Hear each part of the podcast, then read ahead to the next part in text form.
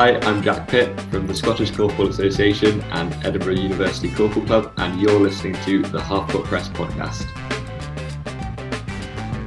Hi, I'm Neela Brennan, and I play for England Korfball and Trojans Korfball Club, and you're listening to the Half Court Press.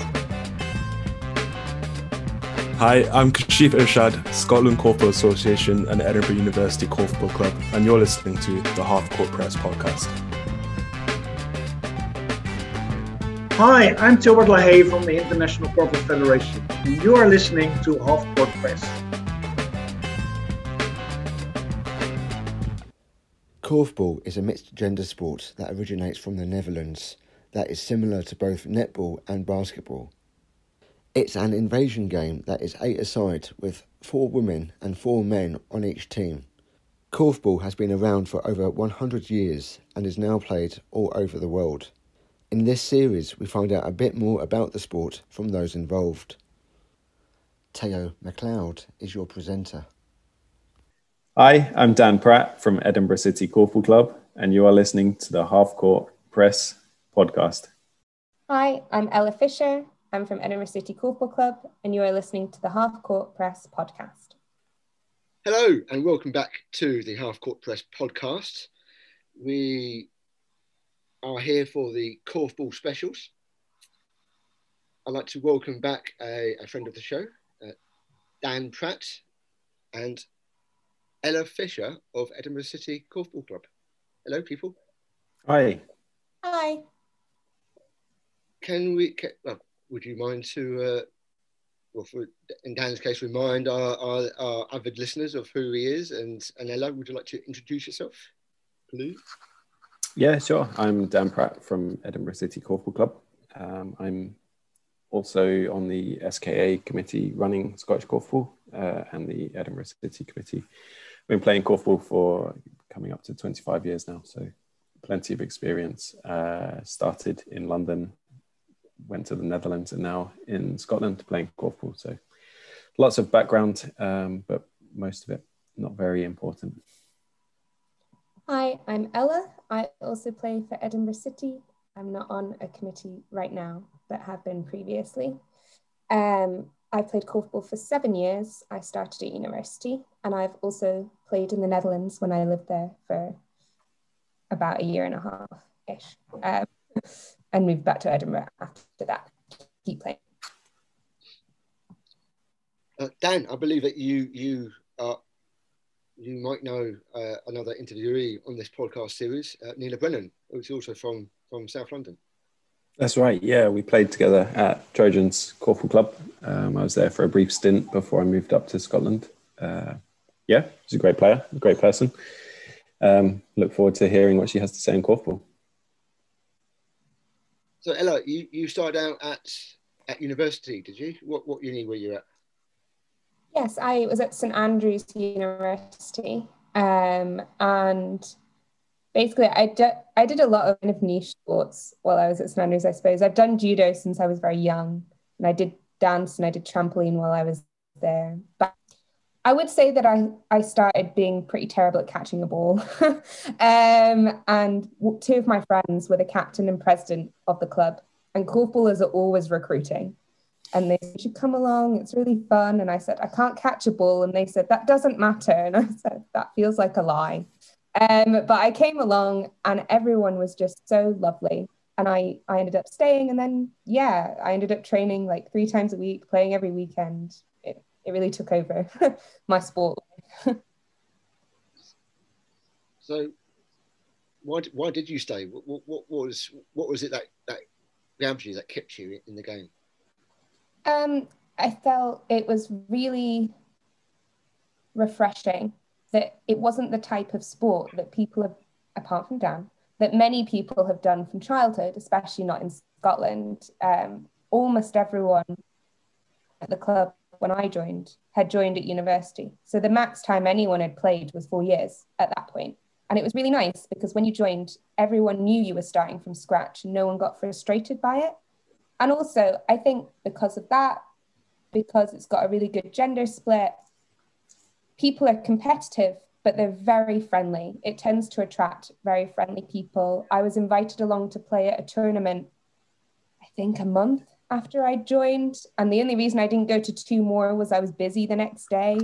Um, and I became captain the maybe a year after that um, of the second team um, and a social sec the year after that. Like it's really easy to become really involved very quickly and to feel a part of a community, which I really liked. And also the sport is really fun. I'm not going to lie. What's what's your role now? Are you involved in any capacity? Any capacity? I'm not. I am. I was thinking about it and then decided that basically I, I didn't want to commit. I was going to think about being social sec, but I didn't want to commit to doing that during lockdown because I I'm not great on like Zoom quizzes and stuff. And I didn't want to leave the club without a good social sec either, um, or with one not pulling their weight. But I have previously really enjoyed being social sec, coaching. I did captaincy for a bit and I really liked that. Um, and I try, I've done a wee bit of coaching in our like socially distanced sessions, which has been really fun. So, and I was on a committee a few when I was in the Netherlands, and I liked that as well. Yeah, tell me about Holland because uh, for the for the uninitiated in the korfball, uh, the Dutch league is is it professional? It's well, Dan will know the specifics better than I do. Uh, the top league is, um, but that's a very small percentage of of the Dutch korfball pyramid. Um, yeah, it's it's not.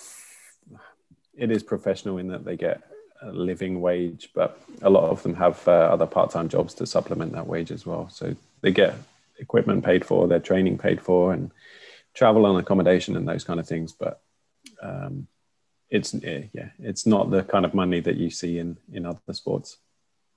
It, it is.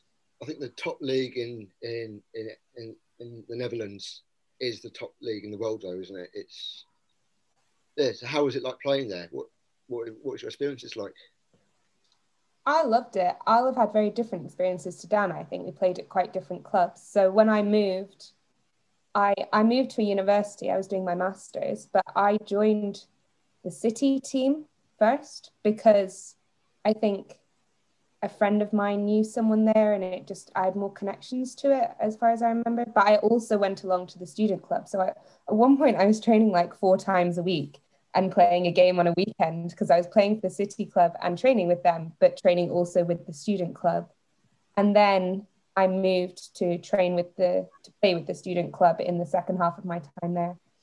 To put it into context, I was on their seventh team and they had a wait list and they also had a training team like it's so much bigger. It's so much more training. People take it seriously in scotland. I would never like to say they don't but if you're busy you can miss a training that week and it's not really that big a deal. No one missed a training at dutch korfball it was not an option really. I think the one time i did my bike broke you know like i it's a big deal. And i really enjoyed that. It was a different experience but it was a nice one what do you what do you know now that, that you didn't know before? What, what, did you learn from your experiences in in the home of korfball?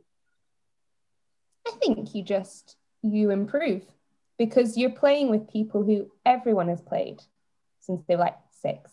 You know, it's it's a very you have to raise your game because otherwise you just don't get the ball because they're not going to pass to you if you can't shoot and if you can't catch and if you can't pass the it's a very different experience. I think my shooting's better now. Well, it was. Then we went into a two-year lockdown. Who knows what it's like now? Um, but it was better. Um, yeah, I don't think I learned anything especially new. I just think I improved. That was all. But Dan will have a hugely different because he went to a completely different type of club. I think.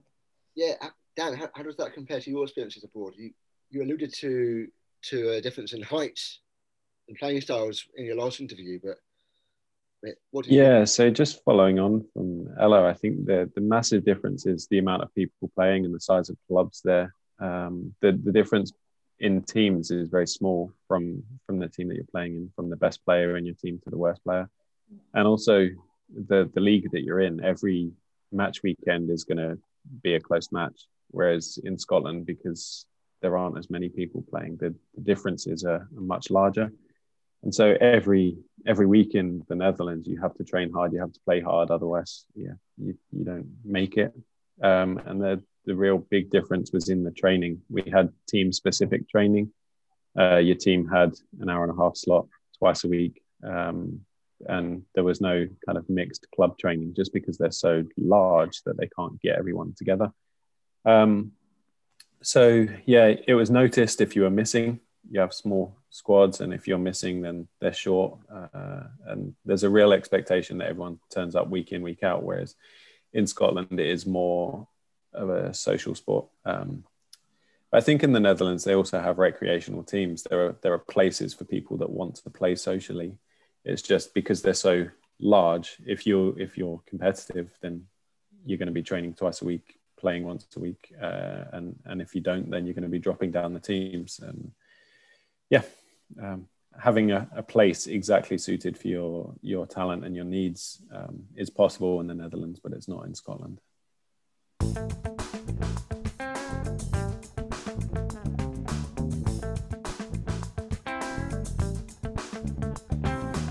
The Half Court Press is now on Patreon. Patreon is a well known and trusted online platform that allows our fans to support the sports journalism that we create. We offer a tiered subscription plan with more content being made available to our fans who choose to spend a bit more each month. We at the Half Court Press would appreciate any and all support that you wish to contribute towards our articles, podcasts, and interviews.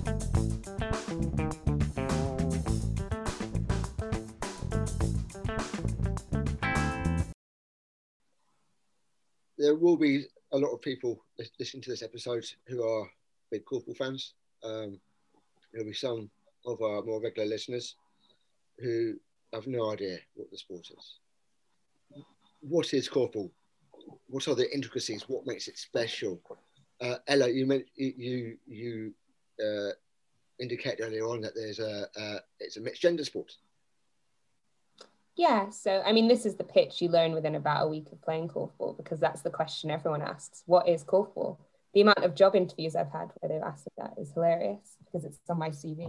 But um, korfball is a sport where there's four girls, four boys on every team. You're split in when you're on a pitch, you're split into two divisions, and there'll be two girls and two boys on each side. So it is always completely equal gender split wise. Um, it's like a mixture of basketball and netball. My height might be wrong. It's either 2.5 meters or 3.5 meters, the post. It's, it's taller than a netball and a basketball post, I think, but I can't remember the exact height. Um, you can't move with the ball, which is why it's like netball. You don't have a position, which is why it's like basketball and you have two steps. So you can do a layup, or we call it a runner. Um, and every two goals, you switch sides. So one half is in defense, one half is in attack, and every two goals that switches. Dan can tell me if I've got anything not clear in that. Uh, yeah, just the height of the post is three and a half meters. So, I mean, that's one of the things that people comment on when they come to korfball uh, is that the post is a lot taller than normal. I think um, once you get playing, then you get used to it. But it is um, it's too high for even NBA players to dunk on. Uh, although I think Dwight Howard, I watched in the dunk contest, was able to dunk on a on a net that high. So maybe maybe someone of his standing um, can, but it does mean that you can't uh, block shots by standing under the basket or or, or dunking. So there's no there's no individuality in in just standing still and doing one thing in korfball. Thanks for the for the height reference there. I was I was frantically trying to search search my own research. yeah, sorry. I mean, I feel like that's put it into context for me because that's more than double my height. I it's tall, but I didn't realize it was that tall. Oh my goodness. yeah, uh, uh, for the for the average British person, um, it's 3.5 meters I'm five foot eight and I'm about 1.7. Is it, it 1.72? I think it's five foot eight, something like this.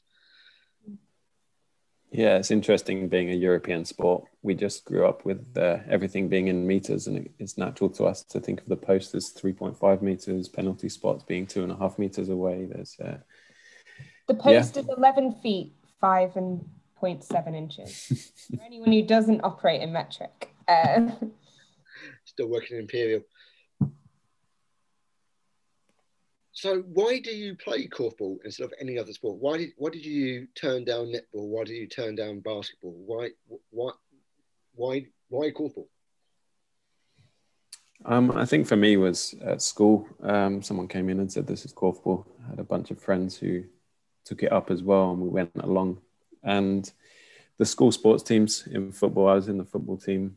Um, didn't really enjoy it that much. Um, and then I tried out for the basketball and cricket teams. And the coaches, I think, uh, were PE teachers, already had a set list of players that they wanted in mind. And despite me playing fairly well in basketball, uh, I, I, had an unorthodox technique because I was playing korfball.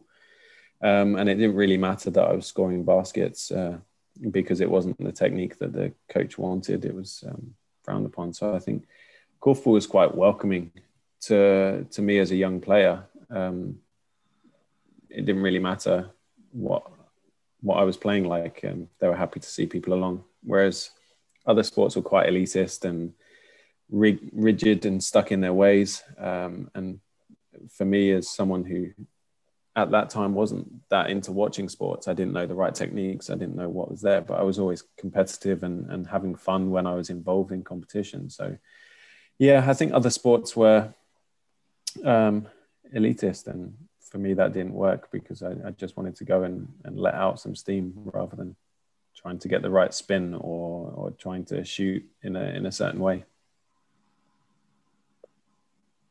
Hello. Well, like I say, I started at university and I'd, I'd done individual sports before. I did a lot of judo, but I'd never done a team sport. I also, I really didn't like PE at school, um, partly because I think similar to what Dan's saying about elitist, it was sports that some people were really good at. And if you weren't really good at them, there was no other option. You just kind of were really bad at sport twice a week, you know? And I, it kind of put me off. And then I joined because my friend said I should come along and I came along. And I think in some sports where there is more elitism, if you're not good at the beginning, it's very hard to like keep going along and being bad at it um, especially if people get frustrated with you. And I do not have a natural hand-eye coordination, much to you know my coaches despair sometimes, but it is improving. Um, and I think for me, the thing is that first of all, they knew that I wouldn't be good at it because no one's really that good at it when they drink awful unless they're naturally very gifted at sport because no one's really done it before. But also, I was at university and I wanted to be sociable and our korfball club used to have a social we used to go to the pub once a week. We also had a social once a week.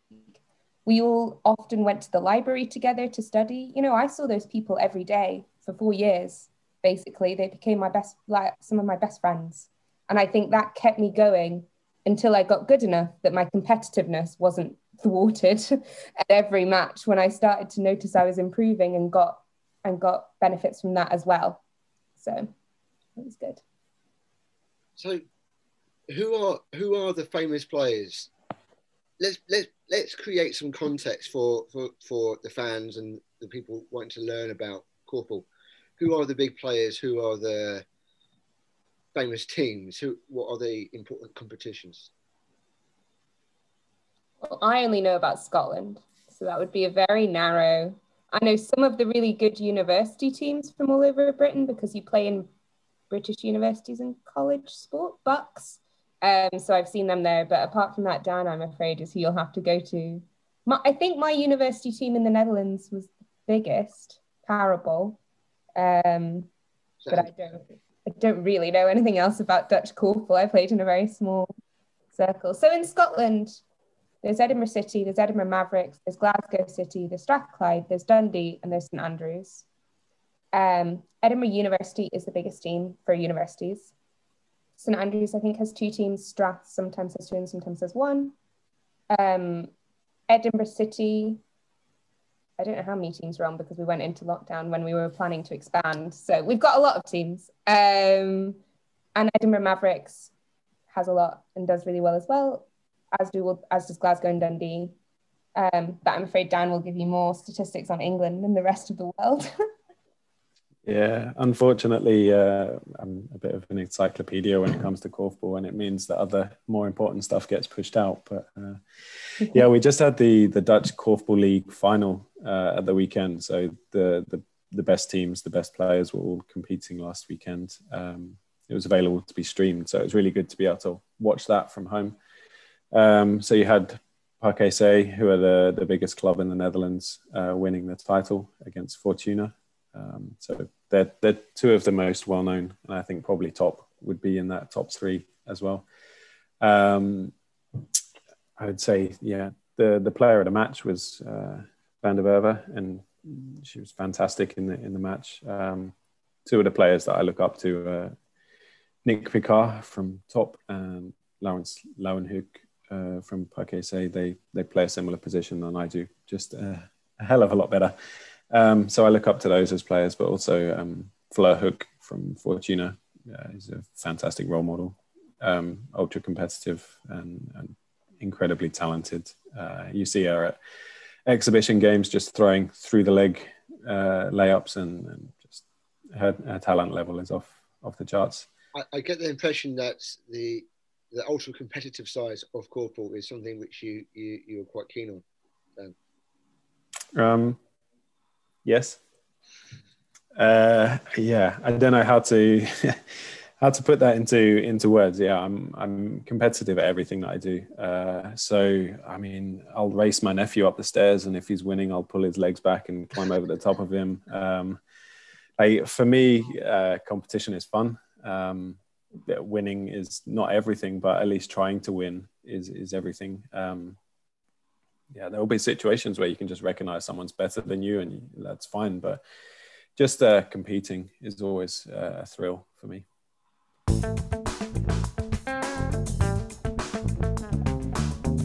The Half Court Press is on social media. Feel free to follow us on Facebook, Twitter, and Instagram.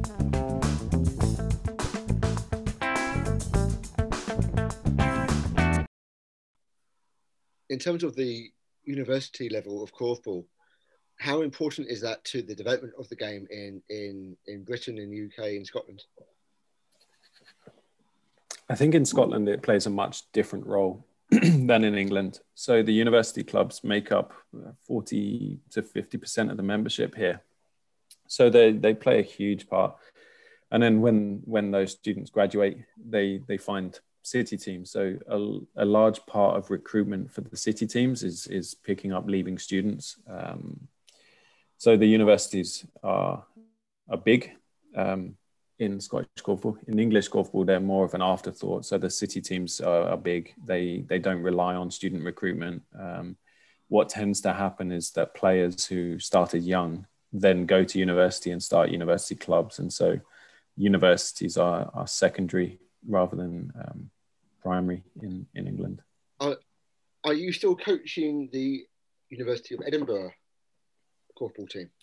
I am, yeah. I mean, we haven't had any matches or serious training. Um, so me and Cash, who I think you'll have on a, a later podcast, will um, will go and just provide some training, uh, just some fun exercises, shooting drills, uh, competitions, things like that, just to keep everyone ticking over and give give people a little bit of a release uh, at university over the lockdown. Um, but yeah, we we normally last season we we were coaching the competitive teams. How much how much um, of the old school footy manager tapping up of players do you do? You quite whisper in the ear, come come play for City. Um, I mean, no, I've I've tried to be as professional as po- well, yeah, professional as possible. So I won't wear any Edinburgh City branded stuff when I go to training.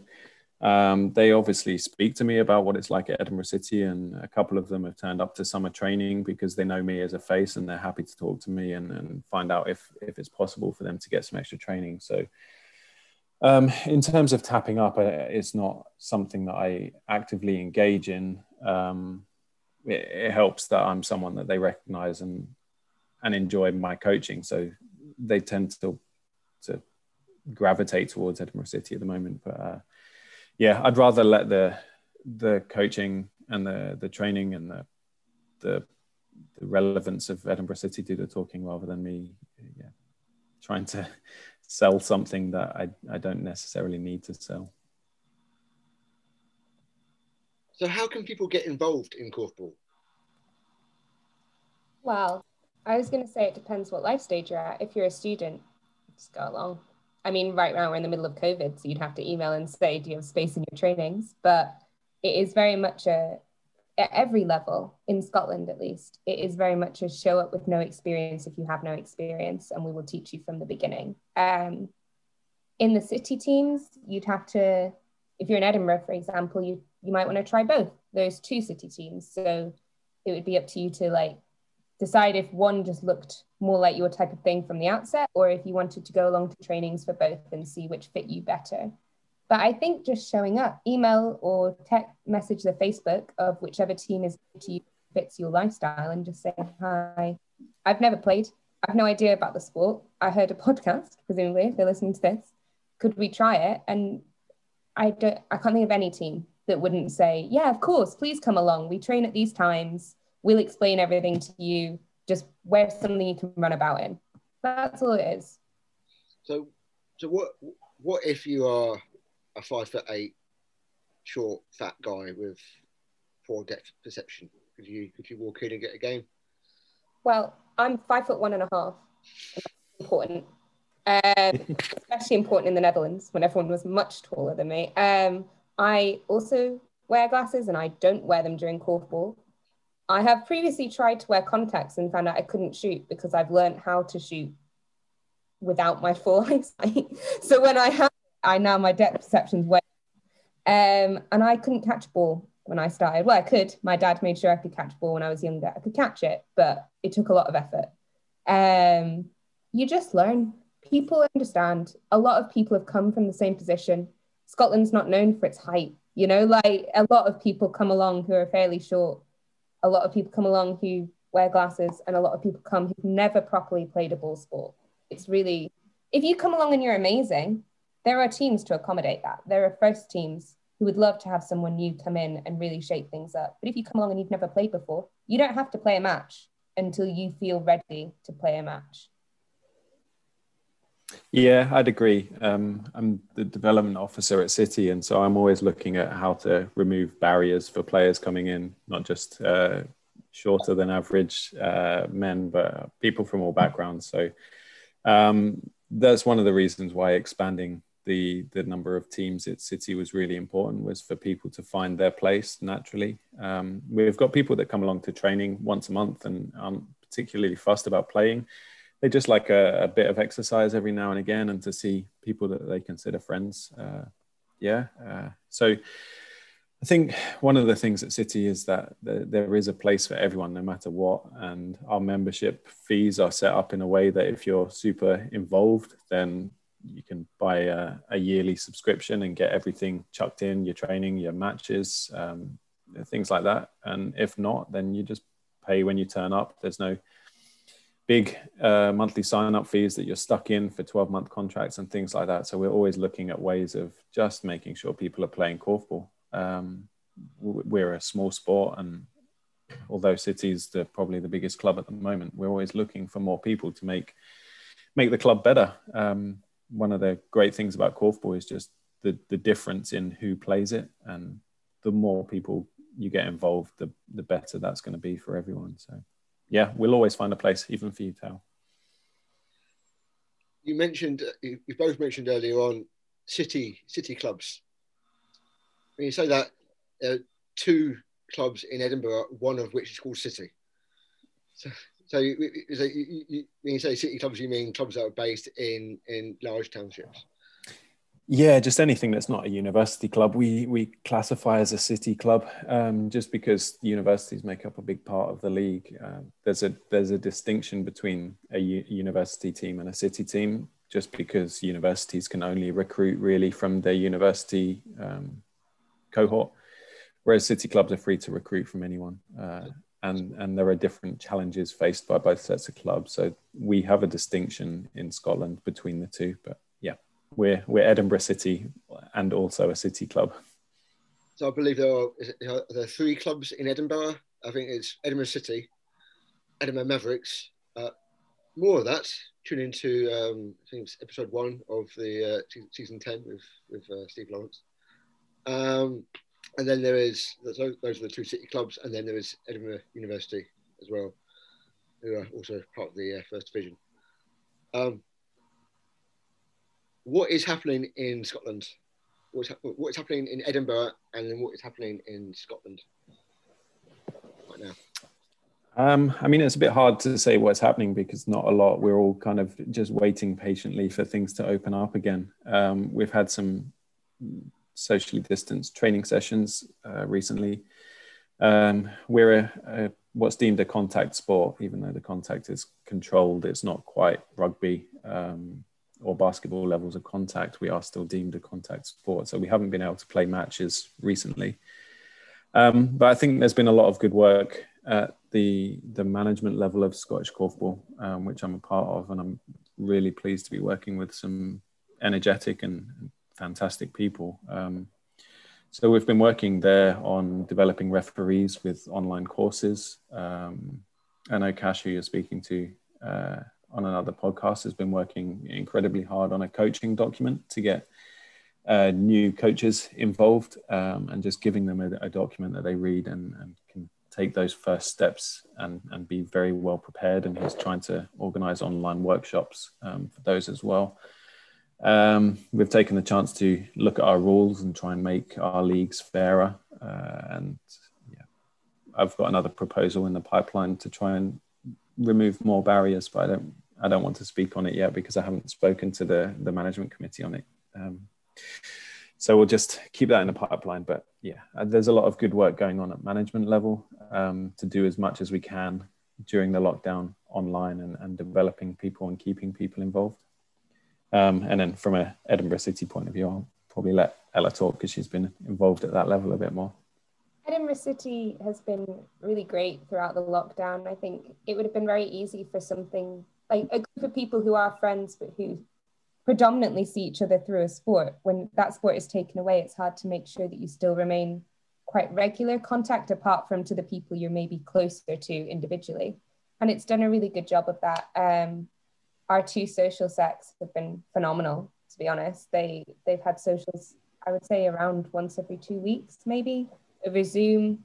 We've we've done I think we've done Among Us, you know, and and they're not I think sometimes online things can be a bit stilted and you know we played Among Us until midnight I think one day it's it's still got a really good community feeling which is nice and then as soon as we were allowed to socially distance training our the management leadership group for our um, our club was so on it um, president sent us out a text being like right we're doing it this day this time these are the protocols these are the safety measures you have to sign up this way to make it fair and it's just been great. Being back out has been like a light at the end of the tunnel.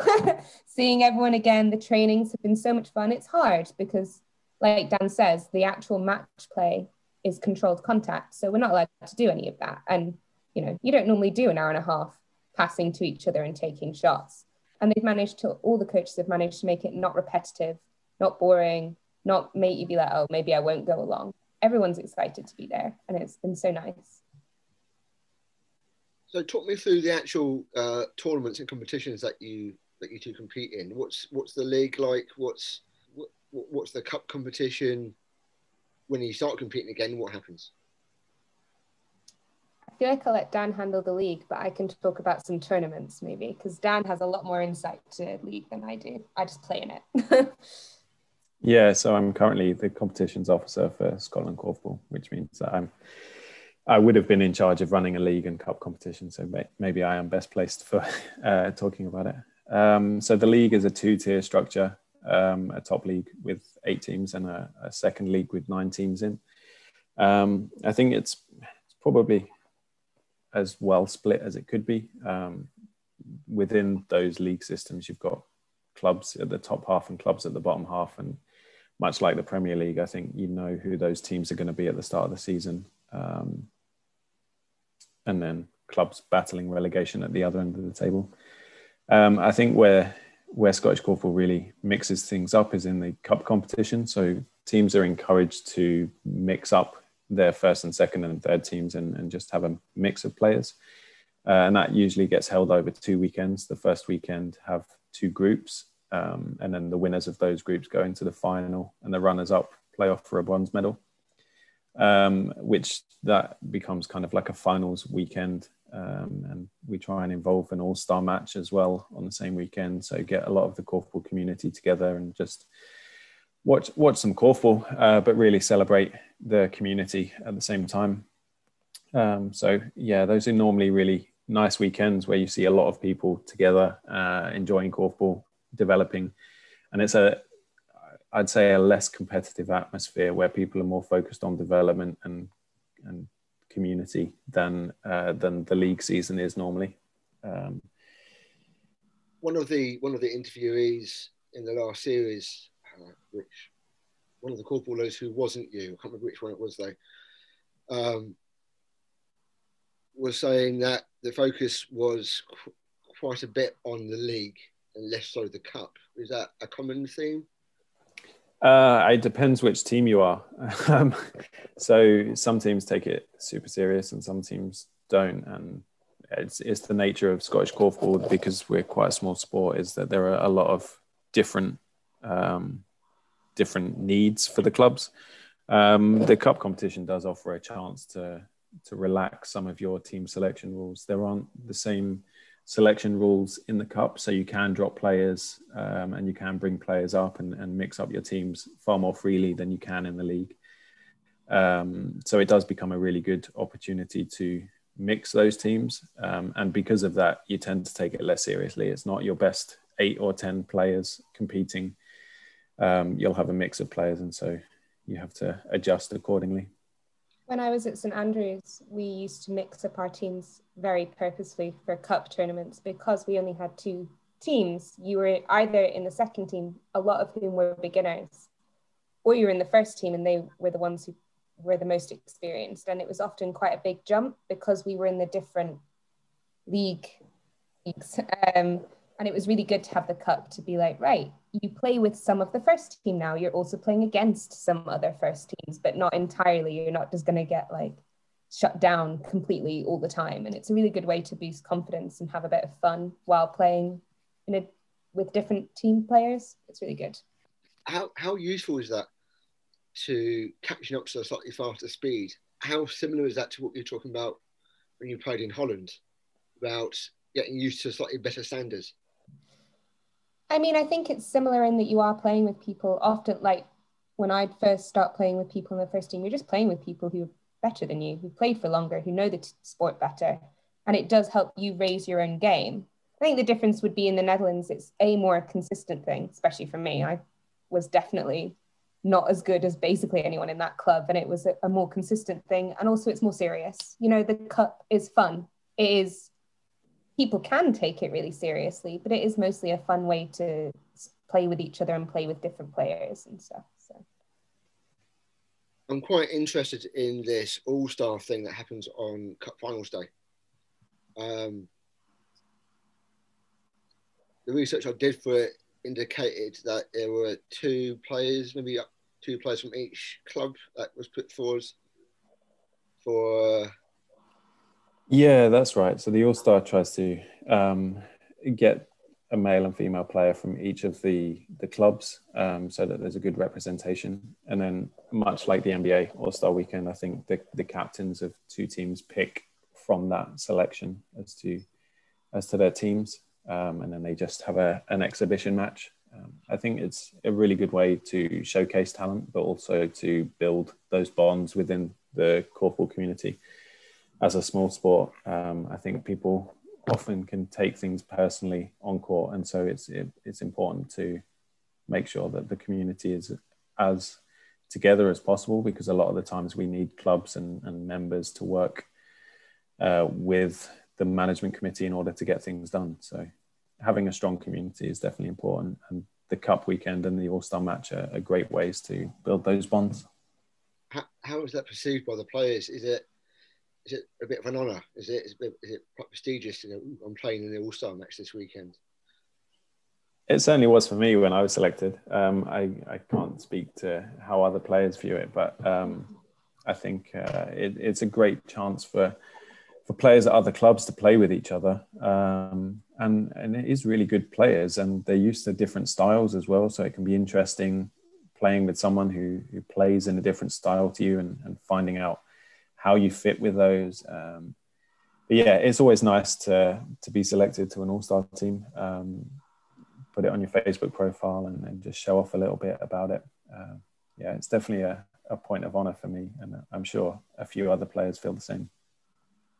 Ella, I'll see you nodding along to that.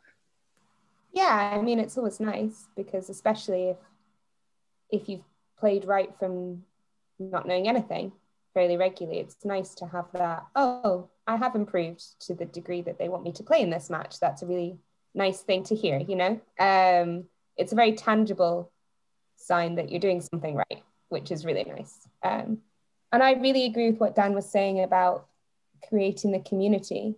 Um, it's been so long now, two years since we've had any of this. I can't remember exactly which occasion it's placed on. I think it's finals day. We have a big ceilidh afterwards, and I I always love that. It's really nice to give out the awards for the. Is that the right day, Dan? Before I start. Yep. Uh, they give out the awards for like best male shoot, not best male shooter, but most goals for male, most goals for women, MVP, a team that's won each league, and then we have a big ceilidh, and it's such a lovely um, day. It's one that everyone I know looks forward to, um, and you really get out with everyone from other clubs. You know, you don't just hang out with your team because everyone has friends in other clubs because it's such a small community. And tournaments are also a really good way to do that. So I can run through a few Scottish tournaments we have if that would be helpful. But yes, please. So we have I mean, there might be some I've missed or that started when I was away, or so Dan might want to cut in. But I did a beginner tournament a few years ago. I don't that'll be regular, but that's really beginner tournaments are really good because it's to try and get people who've never played a game or have only played a few to come along and not feel like they're going to be against people like Dan who played for however many years. You know, it's to kind of be like, no, you're all at the same level, so just have fun. Um, they're really good. Then Edinburgh has Edinburgh International Korfball Tournament, EIKT, the last korfball tournament we played before lockdown. So it will forever hold a fun place in my heart. Um, it's two days.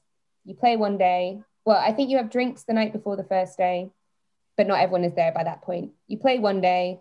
Then there's a big ceilidh and a night out that night. So much fun. It's a really good time. And then the next day you all try and play. um, there are teams from all over. There's England, Scotland, Wales. Um, I think we often get ones from Switzerland. We got one from Switzerland last year at least. Holland and the Netherlands. I played on that team last tournament because it was mostly Dutch university students um, or maybe all Dutch university students, I'm not sure. Um, and then all the Scottish teams as well. It's a really, really good time. Then in summer, there's quite a lot of summer, summer tournaments because obviously Scotland is um, regularly very cold. So playing outside is a real treat. So we have Strathclyde University does a korfball tournament. They've done for the last few years anyway, which is really fun. And they try and have drinks afterwards as well. And then there's a big weekend in May. I say big weekend, I'm sure it's bigger for someone who went to St Andrews, but it is a good weekend where it's the weekend all the St Andrews students finish their exams and they have a beach tournament where so you play on West Sands Beach. Um, and it's a slightly different format. And we get some teams from England and then all the Scottish teams try to come along. And basically you play all day you get sunburnt really no matter whether it's raining or it's not. Although I only went to one when it rained. So, um, and then you in the evening have a big ceilidh and it's so much fun. And then that's the Saturday. And on the Sunday, people go through to Dundee and they play outside on AstroTurf there. And there's a barbecue and there's a bake sale and there's a raffle. And it's a really good time. No one takes it particularly seriously, or a lot of people don't. It's just fun. It's a nice way to all get to know each other a lot better. Like the cup, you mix up the teams. It's not any kind of like your first team, your second team. It's just like the St Andrews ones, a lot of the teams are four people. So it basically just becomes you and people you enjoy playing with all play together. It's they're really good. They're a good way of building community and building that Scotland wide and international spirit. When I was in the Netherlands, people knew about the Edinburgh tournament I was like, oh, I'm from Edinburgh. And they said, oh, EIKT. And I was like, yeah. I, was, I didn't realize that was big enough to be known about over here. But yeah, EIKT. it's really good. Right, go on then. Tell us a few stories then. Uh, ceilidh's nights out. What, what's happened? Spill, spill the beans. What's the gossip? I mean, probably a lot of stories are are along the lines of what goes on tour stays on tour. But um, I know a couple of years ago when I was still coaching the university team, I had uh, one of my one of my best girls go along to the ceilidh. Uh, someone who is usually pretty injury prone anyway, but I turn up the next day and she's got her foot in a cast, and she says, "Oh, I, I probably can't play at the the nationals tournament now. I've I've I've been dancing too hard. Um, yeah, uh, you do see some fun fun things happening at these ceilidhs, um, especially for those teams who aren't from Scotland who come up. I remember my first ceilidh, uh, looking at these people dancing in in all sorts of odd and fantastic ways, and I got invited to go and dance. And then afterwards, I was told that was the worst ceilidh dance they'd ever had, and yeah, I, I think it's a good way of um, bringing down your ego is uh, to turn up to a ceilidh having never seen one in your life before and, and jump yeah. in on the dance floor. Yeah, Dan, I think we're I think we're both London boys, aren't we? And it's uh, I, I had a slight advantage. My family's Scottish, so I had a, a, a, rough idea of what I was coming up for. But as you, I mean, you can't beat a ceilidh. You really can't. My friends will say, "I love, I love ceilidhs. They're so much fun." I, I agree with Dan that most of it is what Hands on Tour stays on tour. I will say an example of the friendships translating from off on court to off court is when I left university, my fourth year, there was a gap between when you finish and when you go and graduate. And we had a really big leavers year that year. And we just decided, right, shall we all do a holiday? So we arranged not just for the leavers, there were people who were the few years below us, me and my friend who were, we were both the social secs we arranged a trip to Barcelona for 21 korfballers. Um, and there were korfball posts in the beach, which we didn't know existed. That was very exciting. Um, and we just had a great time. We went, looked around the sights, went out a bit, like stayed in flats together. And it was a really nice memory of, you know, those friendships weren't just on court. They were they were permanent. And I still speak to those people a lot. The St Andrews Korfball alumni have been having some Zoom socials, a few of them over lockdown. You know, I'm sure Edinburgh University and Strathclyde and all of them have done the same. It's they translate as do all the city teams. It's really nice. I think the major question to come out of this out of this uh, few anecdotes is: Have you seen Dan in a, in a kilt at the at the ceilidhs? Definitely not. I've danced with him, and he's he's very good. He's clearly learned. You know, you wouldn't tell that he hadn't been doing it from PE like all the Scots were. But no, I have never, I think I never will see Dan in a kilt, I would imagine. Has he got the quick korfball feet? Yeah, well, that's the thing, right? All the korfballers know at least how to dodge out the way. Although we all do also have weak ankles. So ceilidh's I don't think I've ever got through a korfball ceilidh without someone spraining their ankle. I'm pretty certain it was me at least once, you know. Um, maybe once I lead Scotland to a, a, major tournament success, I can I can claim to be fully Scottish, but my accent usually gives me away. So kilt wearing is uh, is still up for discussion. Dan, yeah, Dan, you're you're the captain of Scotland, aren't are you not? Uh, no, I was vice captain um, for the previous bunch. Well, the the previous previous bunch, uh, the last squad that I was with. Um, yeah, hopefully still involved once things are, are back up and running. And um, yeah. Yeah. Surely your, your Scottish parent has introduced you to the uh, the finer points of O'Kelly at some point in the past. Quite, uh... no, um, my dad is very Scottish, but I, I didn't know of a ceilidh until I came up for korf. Uh, I'd been to family weddings in Scotland. Um, kilts I was fine with, fully fully down with, but turning up and seeing my first ceilidh just blew my mind. There were no ceilidhs at your family wedding. No, maybe they're just uh, two straight laced uh, Glasgow families.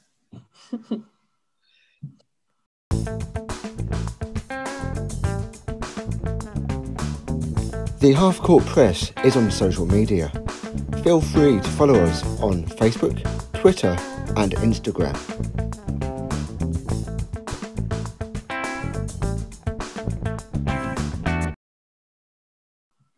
As we begin to wind up, what are your happiest memories from Korfball?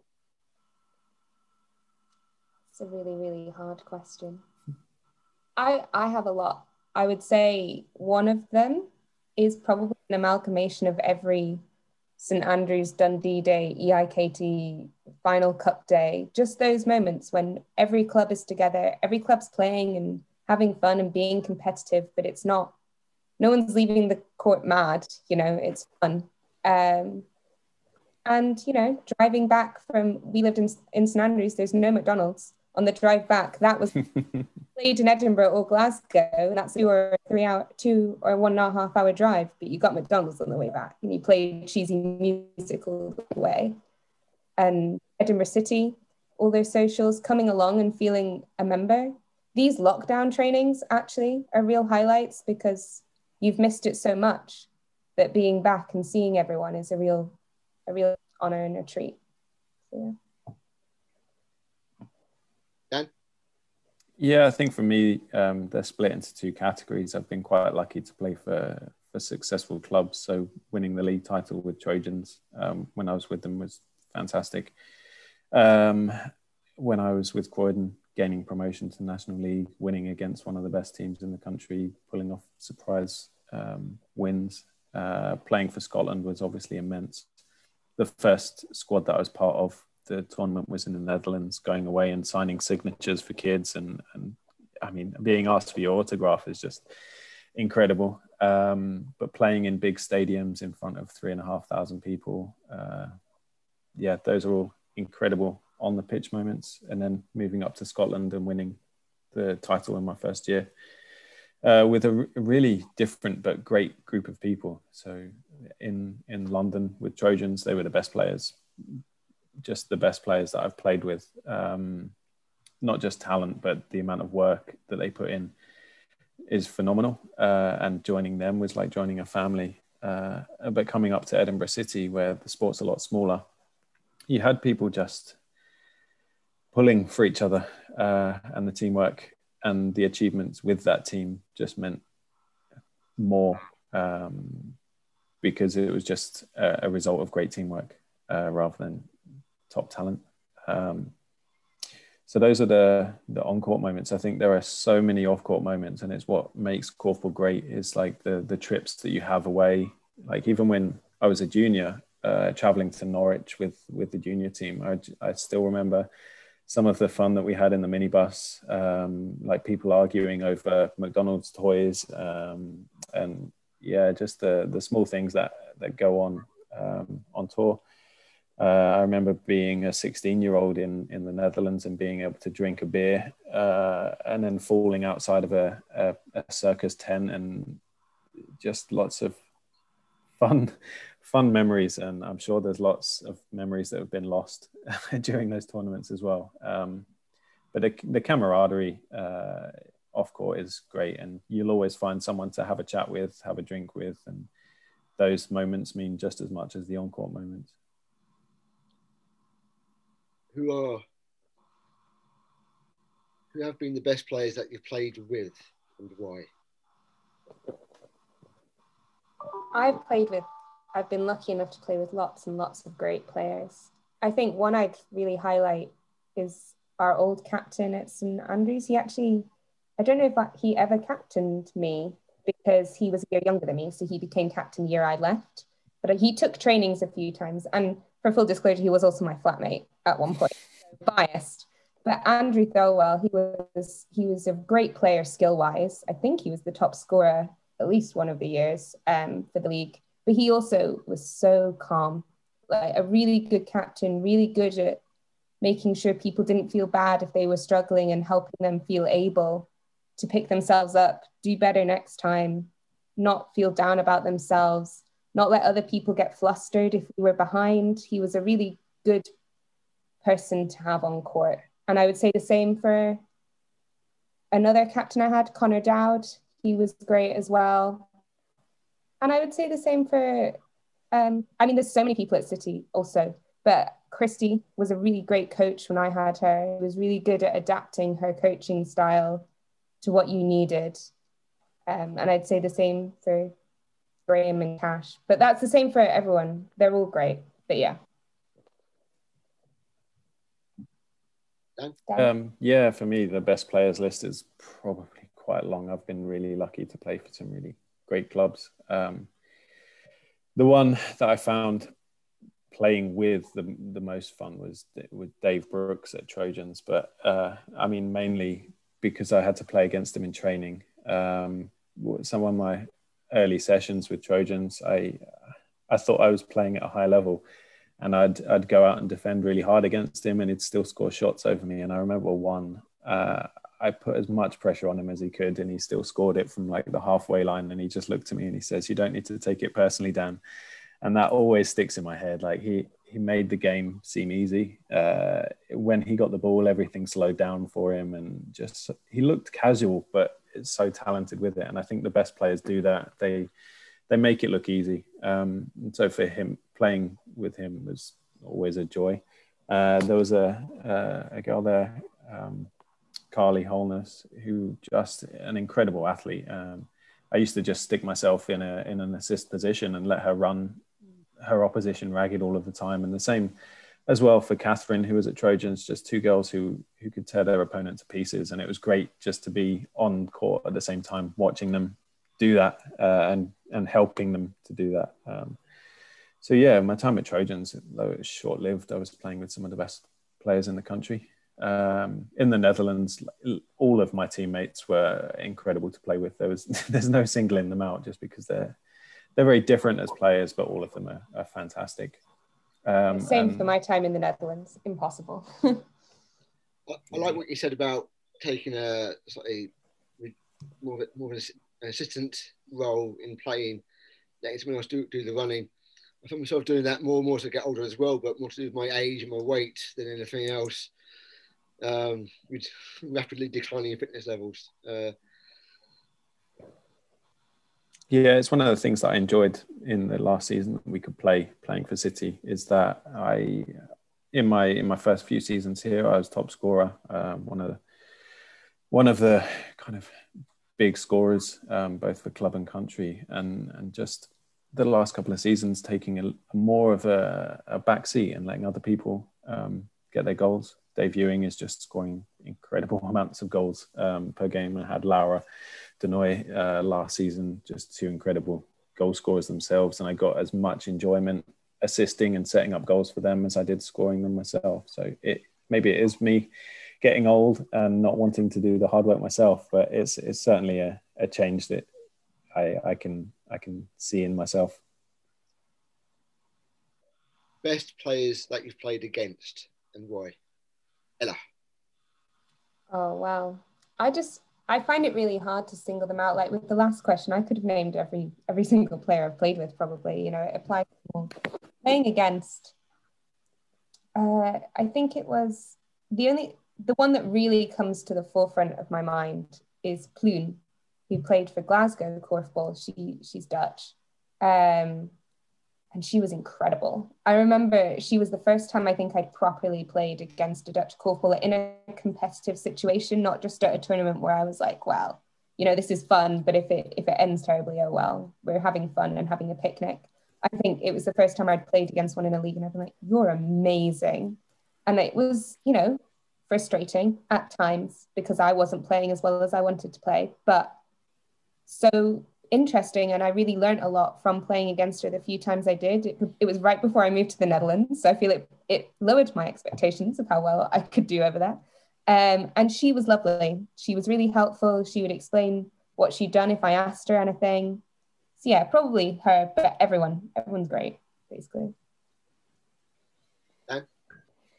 Um, I mean, in Scotland, there's there's one that stands out. I've been lucky enough to play with him at Scotland level, but Angus Davidson is just incredible. Um, he's talented, uh, but he's also tall and has a huge wingspan. And so trying to pass around him or receive passes from my teammates, he just makes everything difficult. Uh, he's he's probably one of the only people that I've played against where I go into a rebound position and I'm I'm not confident of winning the majority of rebounds. He he's tricky, he's clever, and, and impossible to wind up as well. He's very much a Tim Duncan esque, uh, placid, uh, calm guy, and no matter what, like my, I, I enjoy needling players and then just trying to get them out of their headspace, and he's impossible. Um, so talent wise, and and in his head, he's just impossible to play against. Um, yeah, there's been quite a few uh, internationally. Uh, the one that really stands out me having a tough time against was Andrew Hall, who who started up here in Scotland for St Andrews, then moved down uh, to play for rivals of Trojans. He played for Bec, uh, and then I played against him in some England internationals as well. And he was um, someone who was unorthodox as well. He very basketball background, and his movement was difficult to follow. Um, very physical, just tough to play against. Um, whereas I've played against korfball players who are traditionally better, um, but I understood where their movements were going to be. Um, I think one of the strengths that I have is recognizing what's happening on a korfball pitch. And with Andrew Hall, there was just no reading his game. He was everywhere and uh, difficult to defend and, and also attack against. I think a lot of this stuff it comes down to the human the human brain recognizing patterns. I've read about an experiment with uh, chess players, like a grandmaster playing against uh, someone like me. You can teach a person moves, but of course I'm going to lose against a grandmaster. As soon as you move the pl- the pieces into different positions and then say go play, the skill gap narrowed to the point where the numpty could actually get a few more points. And fact, was competing uh, a lot more equally, and it's, it's patterns. If someone's coming in with a different different style of movements, different starting points, different foot, type of footwork, I think I think these things can uh, throw your your ability to recognise what's going to happen next off. Yeah, I think you see that in Scotland. Um, I mean, the instant thought there was thinking to the Strathclyde Uni team um, from from seasons past is they had incredible athletes.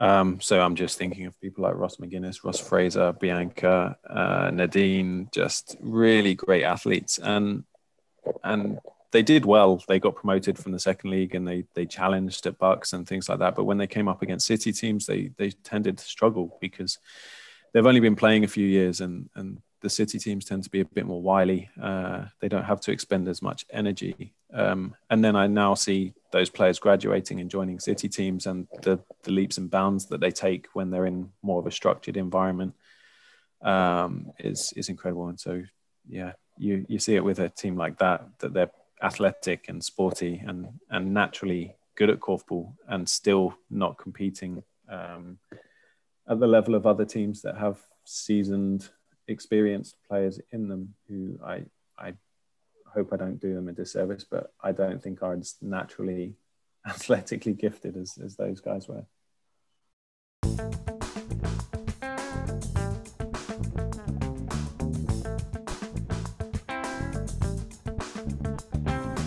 The Half Court Press is now on Patreon. Patreon is a well known and trusted online platform that allows our fans to support the sports journalism that we create. We offer a tiered subscription plan with more content being made available to our fans who choose to spend a bit more each month. We at the Half Court Press would appreciate any and all support that you wish to contribute towards our articles, podcasts, and interviews.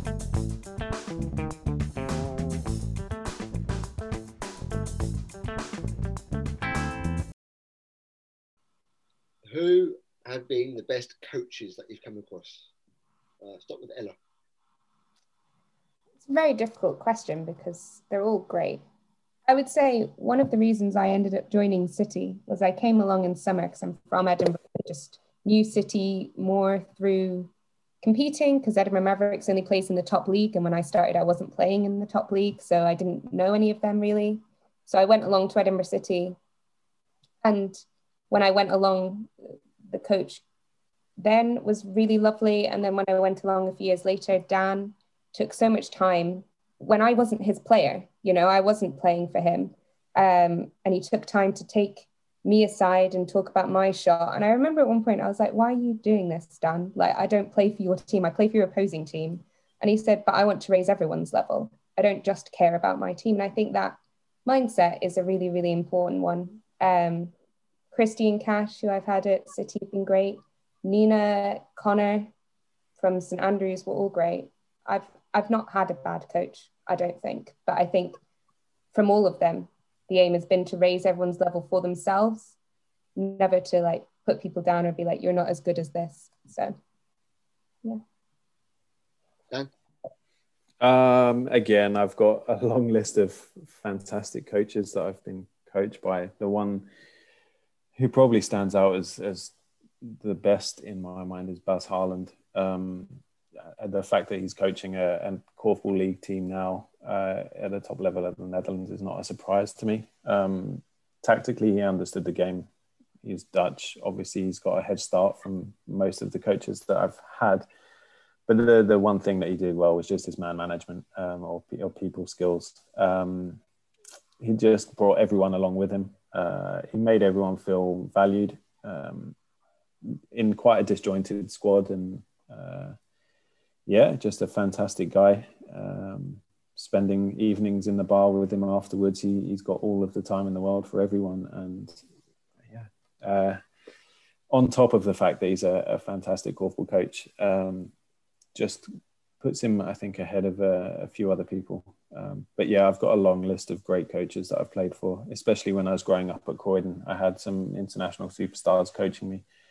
Uh, I, I, know Steve Jones was pretty fundamental in my development as a junior, um, just teaching me little tricks and little bits and pieces. He was really, really hard on me. Um, uh, I remember going to to speak to his wife and just talking about things in general and just say he's always on my back. He's always criticizing me, this, that, and the other. And she said, "Well, do you see him doing that with other people?" I said, "No, it's just me." And he's like, "Yeah, because he has the most belief in you. He expects you to to reach a level that he doesn't think others can and that's why he's on you. And that that mindset really then changed and i i really enjoyed him getting on my back and, and pushing me to be as good as i can. So i think he also was fundamental in my in my development as a younger player.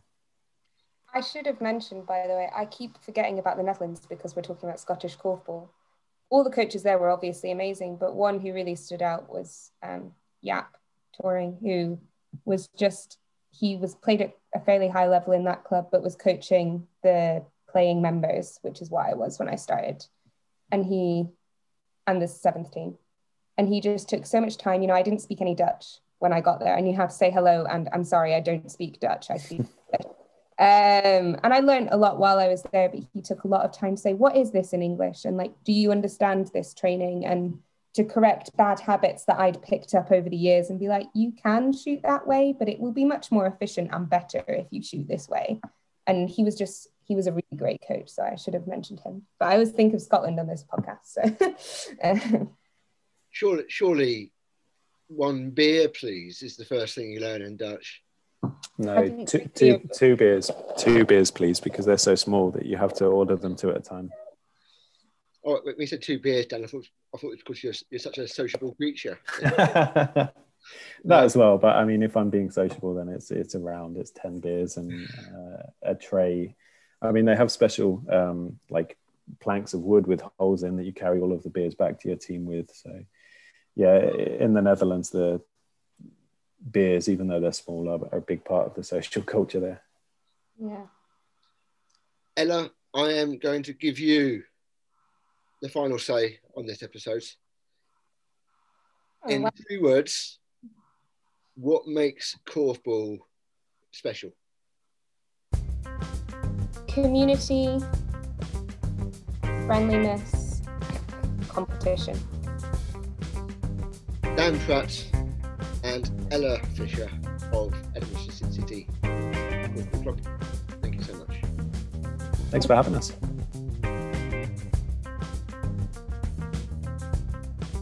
This has been a half court press production by Tao MacLeod. If you have enjoyed this show, please leave us a rating and a review on Apple Podcasts and Facebook.